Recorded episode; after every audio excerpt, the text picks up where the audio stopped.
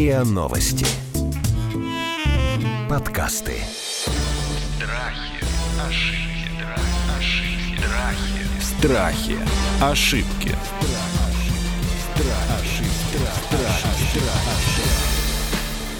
Здравствуйте, это подкаст «Страхи и ошибки». Меня зовут Наталья Лосева, и в этом сезоне мы говорим о популярных страхах, об заблуждениях, ошибках. Сегодня мы будем говорить точно о страхах, но и заодно и ошибки мнений, так сказать, мы затронем. И сегодня мы поговорим на тему, наверное, актуальнее, которую трудно представить. Мы сегодня будем говорить о страхе вакцинации от коронавируса COVID-19. И у меня потрясающая сегодня совершенно экспертная линейка из двух экспертов. Это Симон Тимуразович Мацкий-Плешвили, член-корреспондент Российской Академии Наук, профессор, заместитель директора по научной работе медицинского научно-образовательного центра МГУ имени Ломоносова, и Алексей Яковлев, известнейший такой популяризатор научно-медицинской точки зрения, врач, глава медицинской службы в крупнейшей в мире нефтесервисной компании и блогер. Здравствуйте, коллеги. Добрый день. Симон Тимуразович, вы, конечно, взорвали танцпол социальных сетей своим постом. Он пришел ко мне, например, просто с разных сторон и так довольно активно цитировался. И мне кажется, что это была такая очень эм, ну, танковая атака на тех, кто все еще сомневался, вакцинироваться или нет. Но давайте вот начнем с самого-самого-самого базового простого утверждения. Люди говорят, я не хочу ставить никакие прививки просто потому, что я боюсь осложнений и побочек. О чем вообще идет речь? Какие побочки вообще могут быть вызваны вакциной? Действительно, многие боятся. Я их прекрасно в этом понимаю. Вообще люди боятся всего сегодня. Люди боятся инопланетян, метеоритов, люди боятся власти, люди боятся соседей, люди боятся чипирований.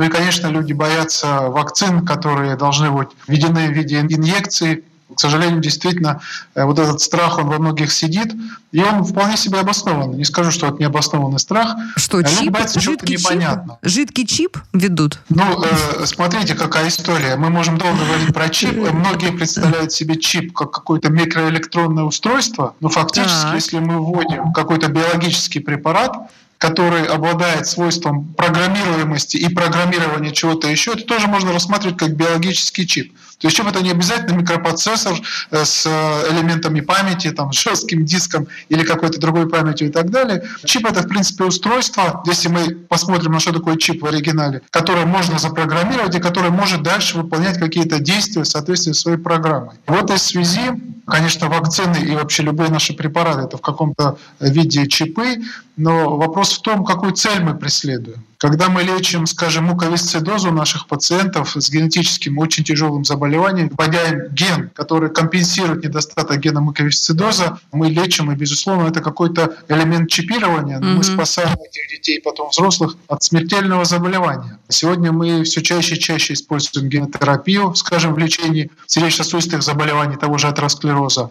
Да, в каком-то виде это чип, который инструктирует нашу генетическую систему синтезировать или не синтезировать какие-то белки, которые, например, участвуют в обмене холестерина. Но вопрос же не в том, что мы вводим, а какая у нас цель, и, как вы правильно сказали, насколько это безопасно. Насколько это безопасно прямо сейчас, в момент укола, скажем так, насколько это безопасно через месяц, через 10 лет, и самое главное, как это отразится на наших детях, внуках и последующих поколениях человечества, которое, я надеюсь, будет продолжаться, несмотря на э, вот эту пандемию COVID-19. Ну вот мне уже Да, не по поэтому- себе. Вот мне уже сейчас не по себе от того, что вы говорите. То есть э, из того, что вы говорите, следует, что это может нанести некий непоправимый урон не только в краткосрочной температуре 39, да, но и через 5 лет, и, и самое главное, отразится на наших детях. Давайте поподробнее, Нет, пожалуйста. конечно, я этого не сказал. Я сказал, чего боятся люди. А, чего боятся люди? Хорошо. Конечно, я сказал, что люди боятся неизвестности, и поскольку раньше все вакцины разрабатывались годы, десятилетия, а сейчас они были сделаны меньше, чем за один год, конечно, у людей закономерно возникают вопросы. А настолько ли это безопасно? Насколько это было проверено на лабораторных животных, клетках, на других людях, перед тем, как это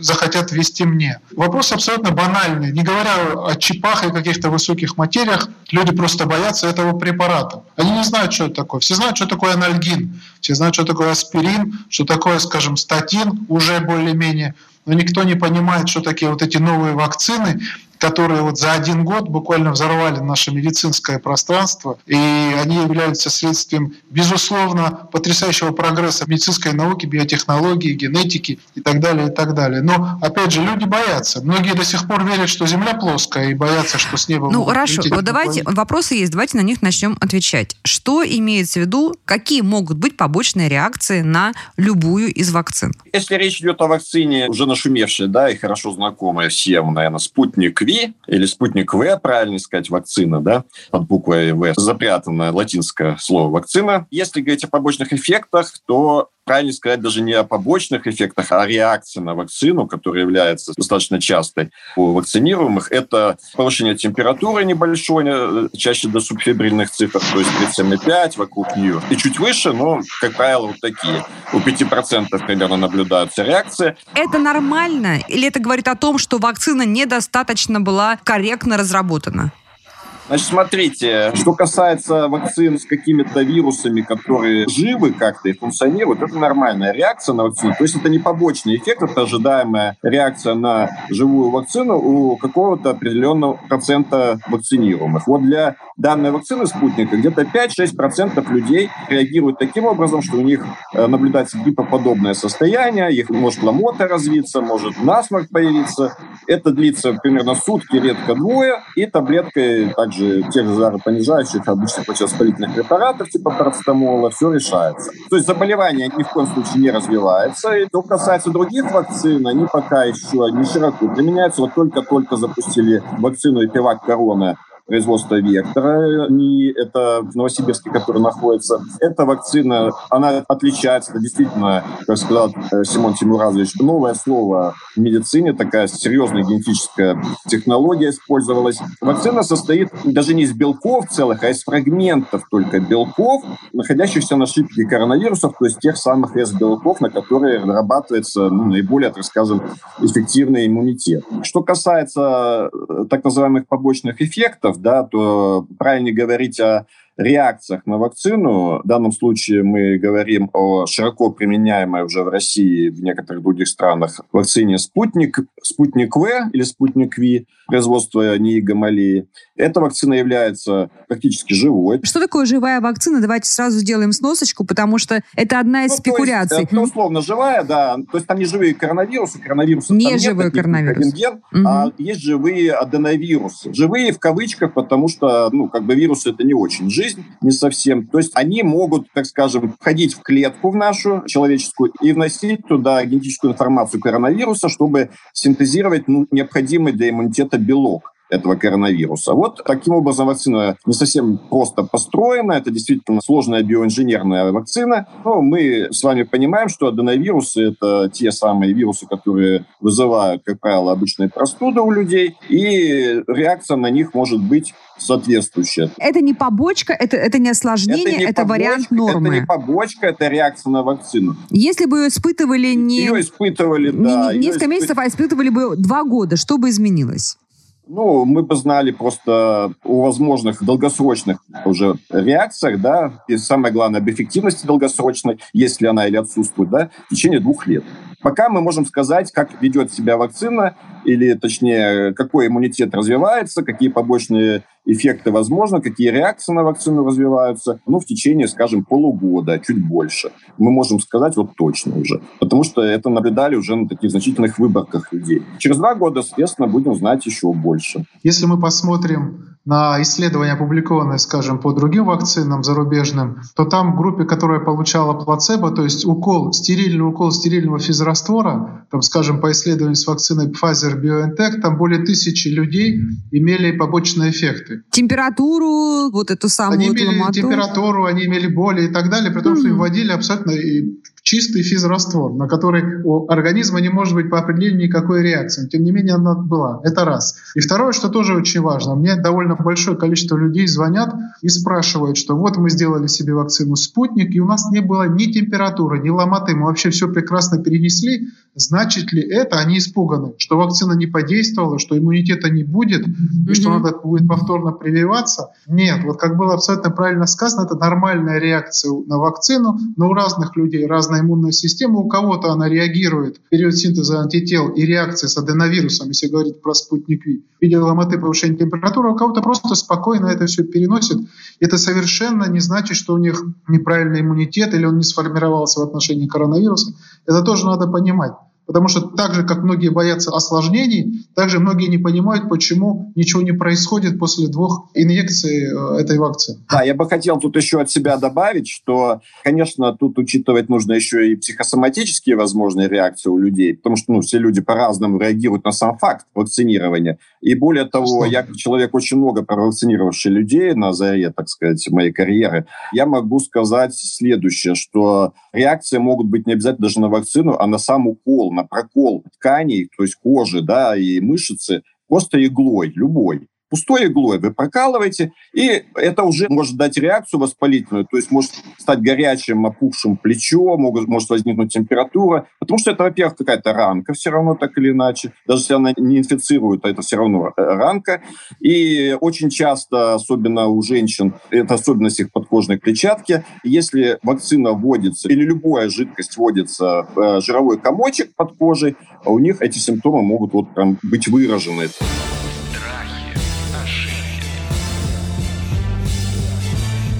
Страхи. Ошибки.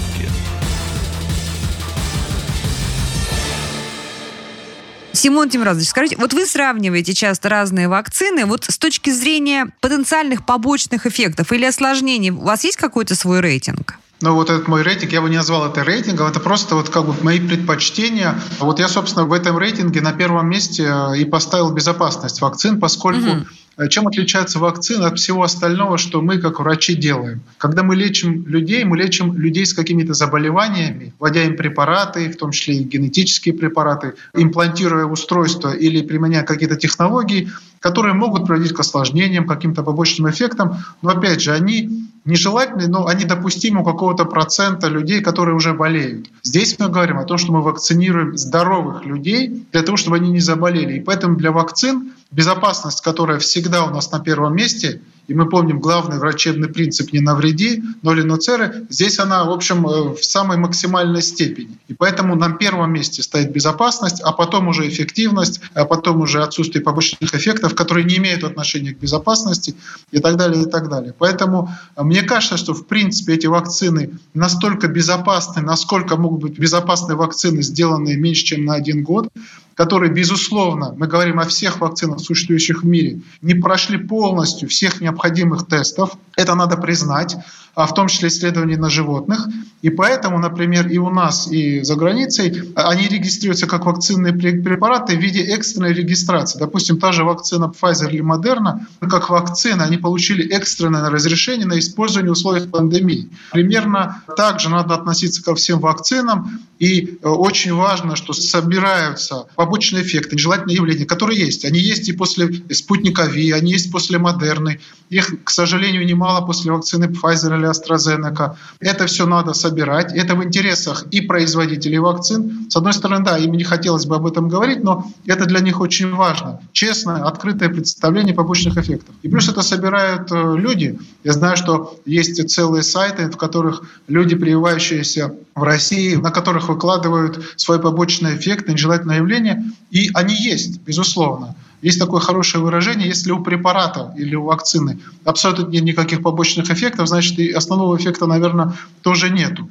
И, конечно же, мы не вводим физраствор, а мы вводим серьезный биотехнологический препарат. И у какого-то процента людей будут какие-то реакции. Но это ожидаемо, это не является признаком того, что эта вакцина плохая и что надо отказываться от вакцинации. Мы всегда в медицине на чашу весов кладем с одной стороны пользу, а с другой стороны риск. И в этом вот. случае пользы намного больше. Это очень важно. Смотрите, есть такое тоже расхожее мнение, что лучше уж я переболею, чем вакцинируюсь. Вот давайте как, как врачи по, Нет, порассуждаем здесь на эту надо тему. взвешивать риски, конечно. Это не так. Но а, мнение том, есть. Что, да, угу. мы сказали, что риск от вакцин существующих у нас применяемых вакцин, в частности, спутник спутника, да, то, что мы хорошо уже знаем. Э, риск развития какого-то тяжелого осложнения ничтожно мал, а вот э, риск заболеть серьезно при инфицировании коронавирусом, он все-таки намного выше. Особенно, если речь касается групп рисков. Я вот поддержу Тимона Тимуразовича. Вакцины – это вообще-то, ну, пожалуй, фармакопея, ну, самая безопасная группа препаратов. Настолько они хорошо тестируются, подбираются. Просто для сравнения, тот же самый парацетамол, который широко используется да, во многих препаратах, достаточно токсичный препарат, и от него умирают действительно. Я могу привести другой пример. Уже десятилетиями используемые прекрасные вакцины от кори, краснухи, паротита, полиомиелита, других вирусных заболеваний. Живые. Препараты, которые изучены, в общем, вдоль и поперек, как только можно. И да, даже эти относительно безопасные вакцины после вакцинирования могут у какого-то ребеночка вызвать нежелательное, в том числе и тяжелое осложнение. И, к сожалению, потом этих детей показывают вместе с родителями по телевидению, по всем каналам. Вот к чему может приводить вакцинирование. Нажая а, армию антипрививочников. Конечно, у одного из миллиона будет тяжелое осложнение, но зато мы спасем 999 999 человек. Понимаете? Вот это и, и, и имеется что важно еще, Симон Тимуразович, давайте подтвердите, что если все нормально с препаратом и после вакцины никаких побочных эффектов нет, этих людей не слышно. Они как бы получили вакцину, все нормально. Но это, если это развивается побочный Конечно. эффект, тем более тяжелый, об этом слышит весь мир. И в глазах Конечно. зрителей и слушателей, да, это преувеличивается просто неимоверно. Люди реагируют на это панически, потому что сразу применяются к себе. На самом деле препараты достаточно безопасны. Если говорить обо мне, вот я лично в сентябре привился еще спутником, один из первых врачей прививать начали достаточно рано, и антитела у меня достаточно хорошего уровня. Почему я эту вакцину сделал, лично я? Ну, во-первых, я врач, да, то есть я рискую заразить других пациентов и больше сам рискую заразиться от них, поскольку контактирую с больными людьми. Но и важно помнить, что мы общаемся еще со своими родными, да. А я вот, допустим, живу вместе с мамой. Маме 75 лет, моей бабушке 95 лет. Алексей, мама и бабушка будут э, прививаться? Мама привилась уже. Молодец, Сегодня как мама. раз сделала вторую, вторую. вакцину. После как она перенесла? Вакцины никаких реакций не было. Она тоже, как Тимур Тимуразович сказал, тоже запереживала, почему нет реакции. Говорит, мне, наверное, воду укололи. Так она сказала. Я говорю, мам, ну, не факт, у меня тоже на первую не было, на вторую там слегка какая-то реакция была. Внимание, вопрос. Объясните. Значит, мой сын, врач-реаниматолог, который отработал в красной зоне, начиная там с самых первых дней, который работает э, в своем основном отделении, постоянно в контакте, ему привозят э, э, больных, в том числе с четвертым КТ, не болел и не имеет антител. Это почему происходит? Ну, наверное, применяют защиту особую, да? Не, ну, не, когда не вокруг маски, переболели все... Не те самые маски, а респираторы N95, а то и выше по эффективности и так далее. Смотрите, есть... я по-другому отвечу на этот вопрос. Во-первых, как мне кажется, есть определенная прослойка людей, а, которые в силу естественного своего природного иммунитета раз – либо клеточного иммунитета, который натренирован на других коронавирусах, будут в принципе невосприимчивы mm. к вирусу, который вызывает COVID-19. Есть перекрестная кросс-реактивность между коронавирусами, особенно между бета-коронавирусами. Поэтому часть людей, безусловно, она не восприимчива. Есть Мы такие люди большое количество mm-hmm. случаев, когда даже без защиты человек живет в семье, все mm-hmm. болеют, он не болеет. Или и наоборот, такие случаи болеет. я знаю тоже, да. И такие случаи Конечно, знаю. конечно, да. Во-первых, мы до конца не разработали такие такие очень точные тесты. И тесты в том числе и на клеточный иммунитет. Да, все определяют антитела, соревнуются, у кого они выше, переживают, когда иммуноглобулины G падают. Но на самом деле к реальному иммунитету это имеет очень такое опосредованное отношение. У нас не очень много возможностей реально измерить, насколько иммунитет готов отразить атаку коронавируса. Так что в отношении вашего сына либо он действительно, как сказал Алексей, очень хорошо защищается, либо, может, у него есть какая-то особенность его иммунной системы, либо она уже не восприимчива коронавирусом, и он не заболевает. Но то же самое, действительно, вы правы, бывает и в семьях, да, когда мы видим, что болеет, допустим, супруг, в одной спальне находится с женой, да. жена не заболевает. Хорошо. Еще один из вопросов, который часто можем встретить. Можно ли заболеть от вакцины? Может ли она заболеть вызвать заболевание? Чем? Заболеть чем? Ну, коронавирусом. Нет, заболеть от вакцины коронавируса можно только в единственном случае, если это живая ослабленная вирусная вакцина. Такие вакцины разрабатываются в Индии, в Китае, даже в европейской одной стране, но ни одна российская вакцина, ни одна западноевропейская или американская вакцина не содержит живого коронавируса. Чумаковская вакцина, это будет убитый коронавирус, то есть он, в принципе, не способен вызвать заболевание, хотя он целовирусная частица. Поэтому заболеть COVID-19 после вакцинирования по определению должно быть невозможно. Но, тем не менее, есть случаи. Человек поставил себе первую прививку, и через 3-4 да, дня ну, у него диагностировали коронавирус. Ну, Это о чем говорит? Да, ну он же заболел не от вакцины, он просто заразился он просто заразился. Да, просто конечно, так совпало, конечно. совпало по времени. вирусом заразился, просто иммунитет, для формирования иммунитета нужно не успел. время. Как да. правило, уже на третьей, четвертой неделе даже после первого укола мы видим иммунитет, но такой уже хороший иммунитет развивается через две недели после второй Конечно. Коротко отвечая на ваш вопрос, наши вакцины не содержат коронавируса, и поэтому невозможно заразиться тем, чего в вакцинах нет. Вот я бы да. так просто ответил. Страхи, ошибки. Страхи, ошибки.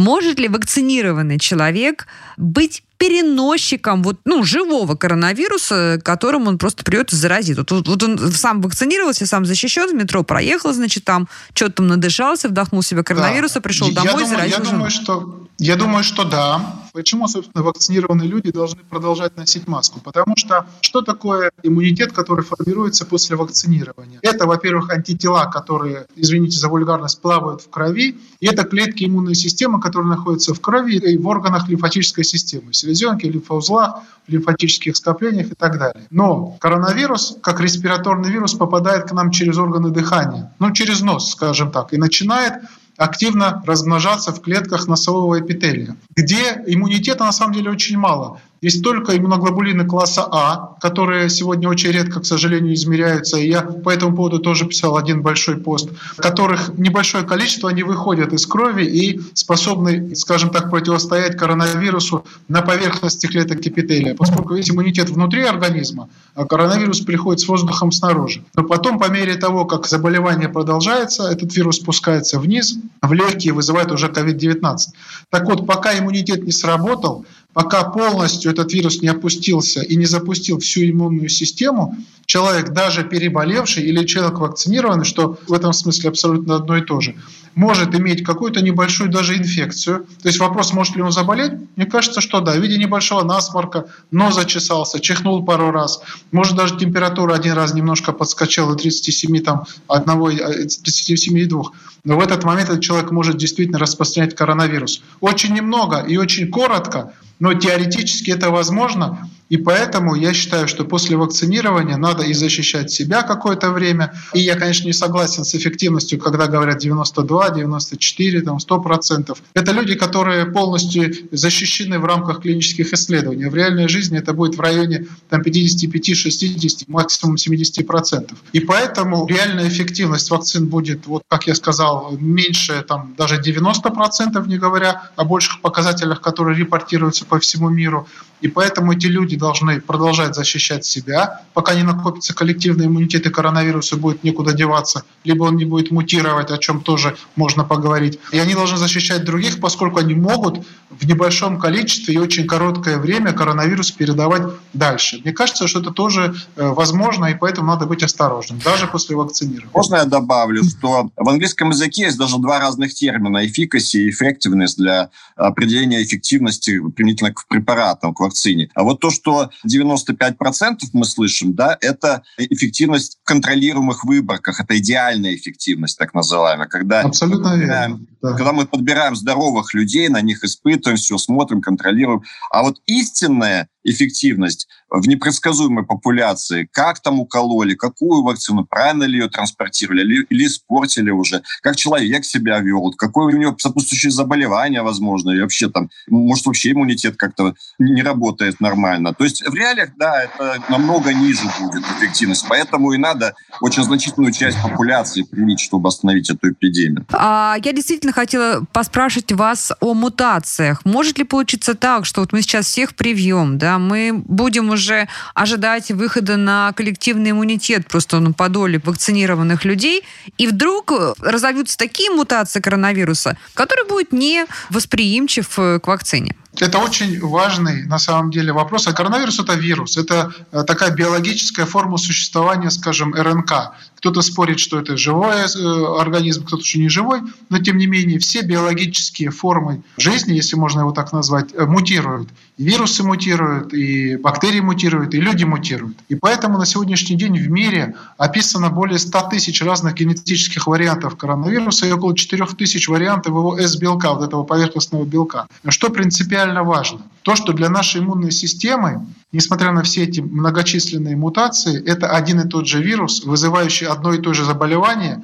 которое лечится одинаково, и, соответственно, вакцины, которые разработаны на сегодняшний день, покрывают все существующие штаммы коронавируса, и э, иммунитет переболевших людей тоже способен также эффективно бороться со всеми существующими штаммами. Мы не знаем, что будет в дальнейшем, если мы возьмем одного и того же человека и просеквенируем его вирус, то есть определим его РНК в начале заболевания, его потомков в конце заболевания, это уже в одном человеке будут разные вирусы.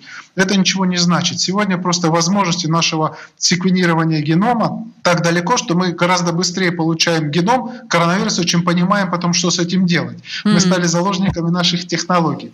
Но опять же, принципиально для меня то, что это один и тот же вирус, и все вакцины на него пока действуют. Что будет через полгода, через год, не знает никто. Но возвращаясь к моему любимому вирусу кори, который непрерывно мутирует, как и все РНК-вирусы, а, он мутирует непрерывно. Иммунитет после болезни практически пожизненный, иммунитет после вакцинации – как минимум на 15 лет. Мы знаем, что корь краснуха аппаратит требует ревакцинирования. И это говорит о том, что да, вирусы мутируют, но наша иммунная система, она, в общем, имеет э, очень большой потенциал распознавать эти мутации и эффективно бороться Другое дело, конечно, что вакцины, которые мы используем сейчас и которые используются за границей, направлены против С-белка. И поэтому все очень осторожно относятся к мутациям S-белка. Вот вакцина научного центра имени Чумакова, она будет содержать полностью убитый, но цельный вирион, полный э, коронавирус. И поэтому у таких людей, которые получат эту вакцину, иммунитет будет развиваться не только на вот этот S-белок, но и на все компоненты и оболочки вируса, и на внутренние его белки. И поэтому этот иммунитет будет гораздо более приближен к такому естественному иммунитету, который развивается в результате заболевания COVID-19. Но опять же, сегодня мы видим, что даже вакцины, направленные против С-белка, как главного антигена коронавируса вполне себе эффективны. Мы можем спорить по поводу эффективности. И мне кажется, что главная цель вакцин – предотвратить заболевания, а предотвратить, и в этом смысле у них эффективность 100%, тяжелые случаи и летальные исходы. И в этом смысле у меня очень большой оптимизм, что эти вакцины позволят добиться этих целей. И, в общем, эта пандемия рано или поздно закончится.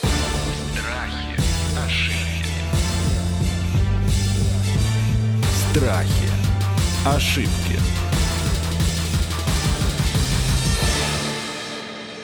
Два коротких вопроса. А если человек переболел несколько месяцев назад, а потом пошел поставил себе вакцину. Это чем-то опасно? Это опаснее, чем совсем не болевшему? Или человек, может быть, перенес в легкой форме и не знает, что он переболел? Ну, сегодня у нас нет обязательного тестирования на антитела перед вакцинированием, и во всем мире этого тоже нет. Он может это сделать. Но если человек переболел и сделает себе вакцину, просто его уже собственный иммунитет уничтожит мгновенно синтезирующиеся из белки, если это вакцина «Спутник», либо вводимые фрагменты из белков, как «Эпивак Корона», либо это могут быть другие вакцины, вакцины, американские, европейские. И, в общем, этот человек просто зря сделает себе вакцину. Вреда не будет. Да, угу. были какие-то попытки найти признаки так называемого антитела обусловленного усиления инфекции, но пока таких случаев практически нету. Поэтому в 99,9 в периоде случаев человек просто зря использует вакцину, которую могли бы ввести другому человеку. Для вот него так, друзья, никакого делайте, вреда от этой вакцины быть не должно. Делайте анализ. Хорошо.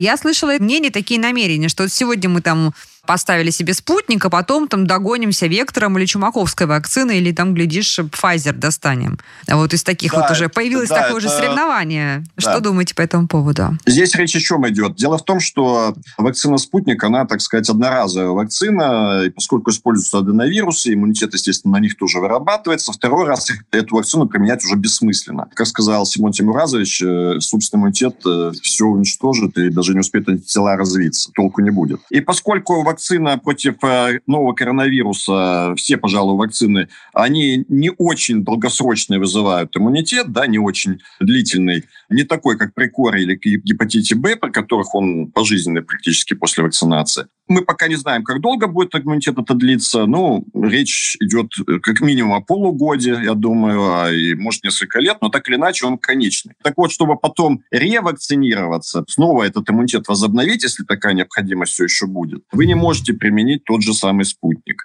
поскольку это будет неэффективно. Потребуется другого типа вакцина, и здесь, конечно, либо чумаковская вакцина наша, либо векторовская вакцина, либо вообще зарубежная вакцина. Если вы слышали о том, что AstraZeneca стала сотрудничать э, с институтом Гамалеи, вот как раз о том речь идет. У них обе эти вакцины используют аденовирус э, для транспорта в качестве вектора, да, и там, и там проблема это возникает при повторном вакцинировании той же самой вакцины, она становится нерабочей уже.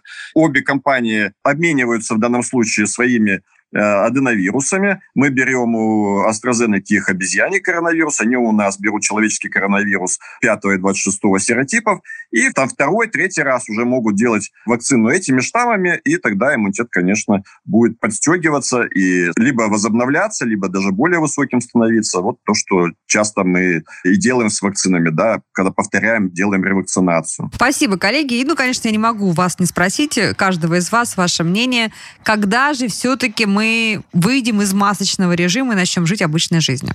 Ой, ну, во-первых, поскольку, наверное, мы близимся к концу, я хотел бы сказать, э, во-первых, вам выразить благодарность. И вообще есть такое очень хорошее выражение, что самая лучшая вакцина против чумы – это правда. Надо людям говорить правду, когда особенно говорим про осложнения, когда мы говорим про побочные эффекты, люди должны знать правду. Теперь, что касается масочного режима, просто на этот вопрос у меня ответа нет, поэтому я решил немножко уйти в сторону. Я не знаю. Я вам честно скажу. COVID-19 – это не настолько страшная болезнь, насколько весь мир, извините за вот это выражение, сошел с ума. Да, это заболевание, которое обладает определенной смертностью и довольно большим процентом тяжелых случаев по отношению к другим респираторным инфекциям, но это не конец света. И поэтому, знаете, есть хорошее выражение, что пандемия заканчивается не когда бактерии заканчиваются или вирусы, а когда заканчиваются деньги. А поэтому вот я не знаю, когда закончится масочный режим, но пока мы его будем соблюдать, наверное, когда Э, где-то примерно 60-65% населения будет иметь иммунитет либо в результате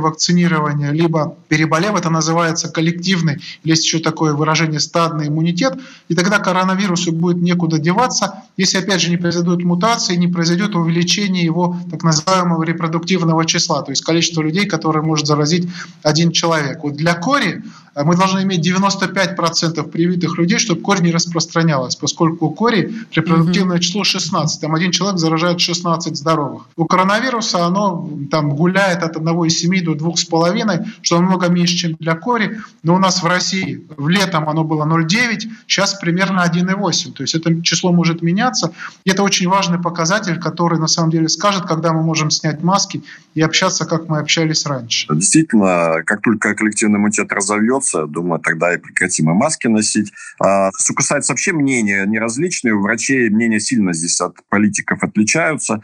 Это тоже правда. Мы не видим большой опасности такой смертельной в этой новой инфекции. По крайней мере, к сожалению, 2 миллиона погибло, но мы не забываем, что 160 миллионов еще прибавилось за 2020 год. Да? Поэтому человеческий род не вымрет от этого коронавируса и вряд ли вообще когда-то от инфекции вымрет. Поэтому что? Давайте оптимистично подходить и, надеюсь, скоро это все прекратится. Ну что, друзья, для меня этот эпизод был познавательным, но не решающим по той простой причине, что я-то себе уже вакцину поставила. И взвесив очень многие, на самом деле, факторы, считаю, что все сделала правильно. Но вот единственное, что теперь придется, так понимаю, выбирать через некоторое время, чем же мне себя э, уколоть после того, как закончится действие вакцины «Спутник». Мы сегодня говорили о страхе поставить прививку, о страхе вакцинироваться от коронавируса и говорили с блистательными экспертами, которые, наверное, знают об этом все, умеют об этом рассказать. И самое главное, проанализировать.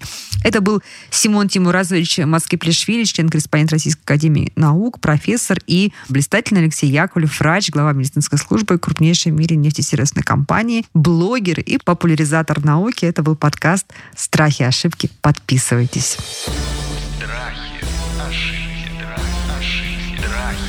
Страхи, ошибки.